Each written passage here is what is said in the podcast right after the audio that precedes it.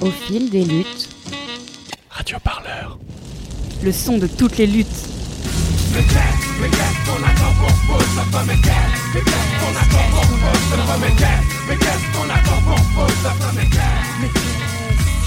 Les années passent, pourtant tout est toujours à sa place Je voulais pas que le ministère, enfin, et la CEDH prennent des décisions euh, concernant Kamel Daoudi sans prendre en compte, en fait, euh, la vie euh, privée et familiale qu'il a réellement. C'est-à-dire moi et mes enfants. Sandra, que vous venez d'entendre, est la conjointe de Kamel Daoudi, qui est assignée à résidence depuis plus de 15 ans, sans aucun délai. En septembre, la Cour européenne des droits de l'homme, la CEDH, a rejeté une requête qu'il avait formulée 5 ans plus tôt pour atteinte au respect de la vie privée et familiale, droit à un procès équitable, droit à la liberté et à la sûreté, et droit à un recours effectif. La Cour ne s'est pas penchée sur le fond de l'affaire, mais sur la forme, et on y reviendra. Mais quoi qu'il en soit, cette décision très attendue par Kamel Daoudi et ses proches a eu l'effet d'une masse. Ils se sentent une nouvelle fois abandonnés par la justice et lundi 18 septembre dernier, Sandra a pris la décision de commencer une grève de la faim et de la soif. Son message est clair, elle et sa famille souffrent depuis bien trop longtemps de cette situation sans la moindre perspective d'avenir. Mais alors quel impact une assignation à résidence peut-elle avoir, surtout sur les proches d'assignés? Pour comprendre ce qui se passe pour Kamel Daoudi et Sandra, nous allons revenir sur ce qui lui est arrivé et sur ce que son assignation à résidence implique pour toute sa famille. Alors moi je m'appelle Nicolas Krameyer, j'ai travaillé pendant longtemps à Amnesty sur les libertés publiques, j'ai été responsable du programme Liberté pour Amnesty France. Dans ce cadre-là, j'ai travaillé beaucoup sur les dérives de la lutte antiterroriste en France et notamment sur le cas de Kamel Daoudi. Alors les très grandes étapes de, de son parcours, c'est euh, Kamel Daoudi, c'est euh, un jeune révolté qui euh, va chercher des idéologies qui peuvent donner des mots à sa révolte. Il va fricoter avec euh, l'islam radical, contestataire et dans ce cadre-là, juste après le 11 septembre, il va être arrêté avec d'autres pour association de malfaiteurs en relation avec une entreprise terroriste. Il a toujours nié la moindre velléité de commettre un projet d'attentat. La justice elle-même a reconnu qu'il n'y avait aucune preuve de projet d'attentat, mais malheureusement, dans la loi française, l'association de malfaiteurs euh, n'oblige pas en fait euh, les juges à, déterminer s'il y a bien eu un projet euh, déterminé ou pas. Toujours est-il qu'il a été condamné à 6 ans de prison entre 2001 et 2008. Il en est sorti et et là, il devait être euh, renvoyé euh, en Algérie, qui est son pays de nationalité, puisqu'il avait reçu une peine complémentaire d'interdiction du territoire français. Il a fait un recours euh, auprès de la CEDH, donc la Cour européenne des droits de l'homme, qui a interdit à la France de le renvoyer par risque de, de traitement cruel, inhumain et dégradant. Ça, c'est en 2009. Depuis 2008, les autorités françaises, puisqu'elles ne peuvent plus le renvoyer, l'assignent à résidence. Une assignation à résidence, c'est l'obligation faite à une personne de résider dans un lieu déterminé. Concernant Kamel Daoudi, elle a été formulée par l'autorité administrative selon le CESEDA, le Code de l'entrée et du séjour des étrangers et du droit d'asile. C'est donc le ministre de l'Intérieur qui prend des décisions à ce sujet. Il est possible d'assigner une personne sur une courte ou sur une longue durée allant jusqu'à 6 mois. Mais ces 6 mois peuvent être renouvelables et donc dans quasiment tous les cas, cette durée devient indéterminée. La fin d'une assignation est donnée lorsque l'État aura trouvé une solution, par exemple un autre État qui voudrait bien accueillir l'assigné. Mais pendant ce temps, les personnes assignées à résidence se retrouvent entourées de mesures devant permettre de s'assurer qu'ils ne troublent pas l'ordre public.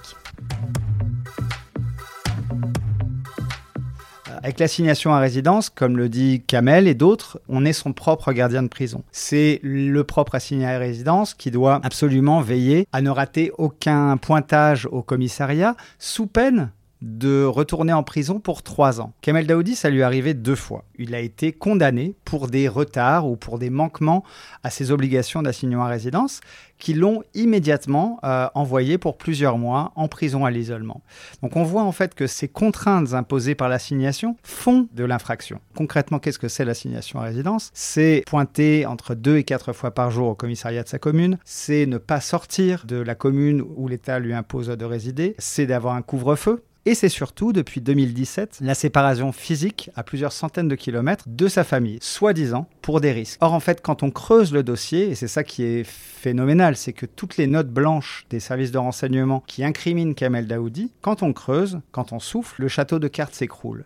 C'est-à-dire que c'est toujours des incriminations, des accusations, mais en fait, quand on regarde, elles sont fausses. Ce sont de, purs tissus de mensonges, d'affabulation ou d'extrapolation, sans que lui-même puisse se défendre. Donc il il est voilà dans cette espèce d'entre-deux euh, où il n'est pas en prison, mais il est dans une espèce de prison à l'air libre, comme il le dit. Et ça fait 15 ans que ça dure. Il a déposé un recours auprès de la Cour européenne des droits de l'homme en 2018. Cinq ans après, cinq ans d'attente, euh, eh bien, la Cour européenne des droits de l'homme a donné euh, son verdict en rejetant le recours de Kamel, non pas sur le fond, mais sur la forme.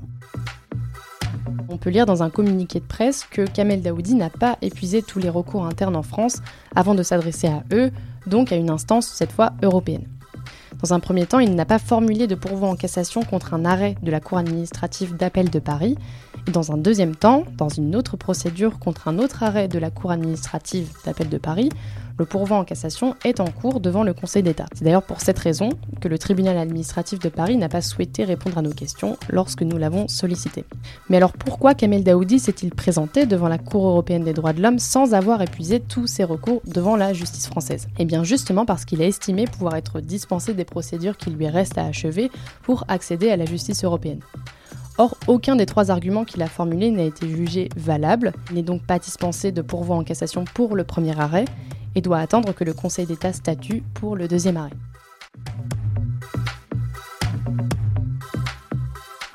La situation est particulièrement délicate puisque concrètement, qu'est-ce que ça veut dire? Ça veut dire que Kamel est renvoyé dans un face-à-face avec l'État français, certainement de plusieurs années, avant de pouvoir retourner euh, auprès de la Cour européenne des droits de l'homme. Donc il risque plusieurs années encore d'assignation à résidence de manière indéfinie. En attendant, Sandra et ses enfants sont sur le banc de touche, dans l'ombre de cette histoire. Kamel Daoudi, qui a d'abord essayé de la dissuader de faire sa grève de la faim et de la soif, est resté très présent pour l'aider et soutenir sa parole.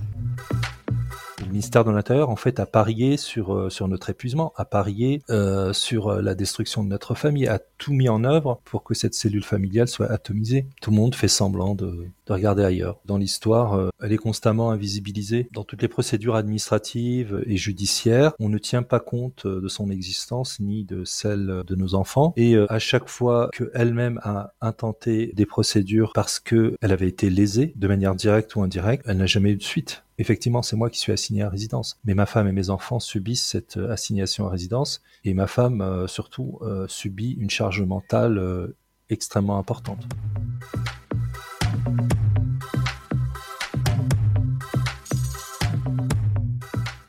Ça fait longtemps que j'avais dit à Kamel, de toute façon, je ferai quelque chose. Mais le quelque chose, il se limite à, à la grève de la faim et de la soif. Bonjour, je suis Sandra, la femme de Kamel Daoudi. Et donc, je me considère assignée avec lui depuis 15 ans. Ça, alors, ce que ça signifie, c'est de dire que j'aurai le dernier mot, en fait. C'est ridicule, hein. Vous allez me dire euh, comment on peut avoir le dernier mot quand on est affaibli comme je suis. C'est juste pour leur dire qu'en 15 ans, j'ai lutté, en fait. Déjà, je voulais être vue. Je voulais pas que le ministère, enfin, et la CEDH prennent des décisions euh, concernant Kamel Daoudi sans prendre en compte, en fait, euh, la vie euh, privée, familiale qu'il a réellement. C'est-à-dire moi et mes enfants. Personne ne veut voir tous les efforts que j'ai faits, en fait, toutes les violences institutionnelles que j'ai subies et qui sont psychologiques. Bah, vous verrez ma souffrance euh, physique. Et cette souffrance physique que je m'inflige, je vais dire, c'est un détail par rapport à nos 15 ans. Bon, alors déjà pour mes enfants, je serai toujours là, et puis le fait euh, d'essayer de maintenir la cellule familiale.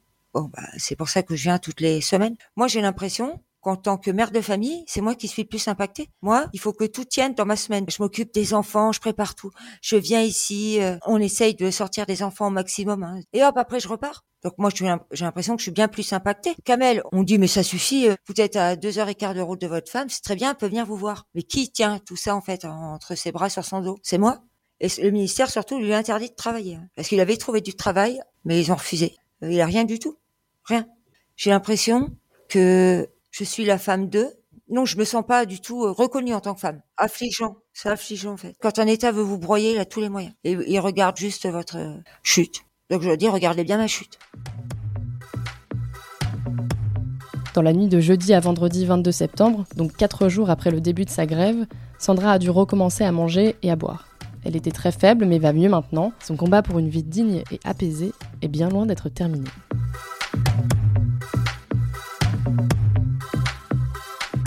Les mesures qui entourent l'assignation à résidence de Kamel Daoudi posent question quant à la limite entre le droit antiterroriste et les droits fondamentaux que garantit la Constitution. D'ailleurs, la CEDH l'a rappelé, Kamel Daoudi avait formulé en 2017 une question prioritaire de constitutionnalité, une QPC, qui s'est avérée efficace. La QPC, elle est utilisée pour contester un dispositif législatif déjà en place et que l'on soupçonne anticonstitutionnel. Après ça, le Conseil constitutionnel a confirmé que certaines dispositions d'un article du CZA, comme la durée indéterminée d'une assignation, formaient une atteinte disproportionnée à la liberté d'aller et de venir. Pourtant, rien n'a l'air de s'éclaircir pour Kamel Daoudi, qui n'a pas vu sa situation évoluer.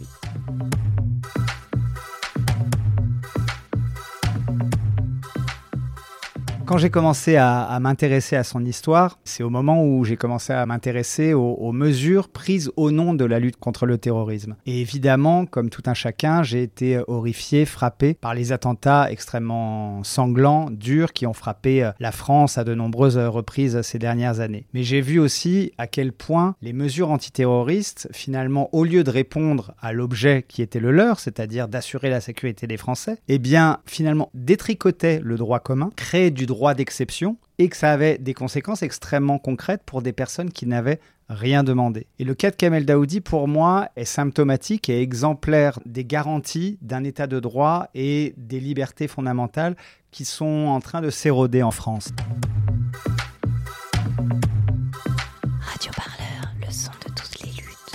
Écoutez-nous sur Radio Parleur.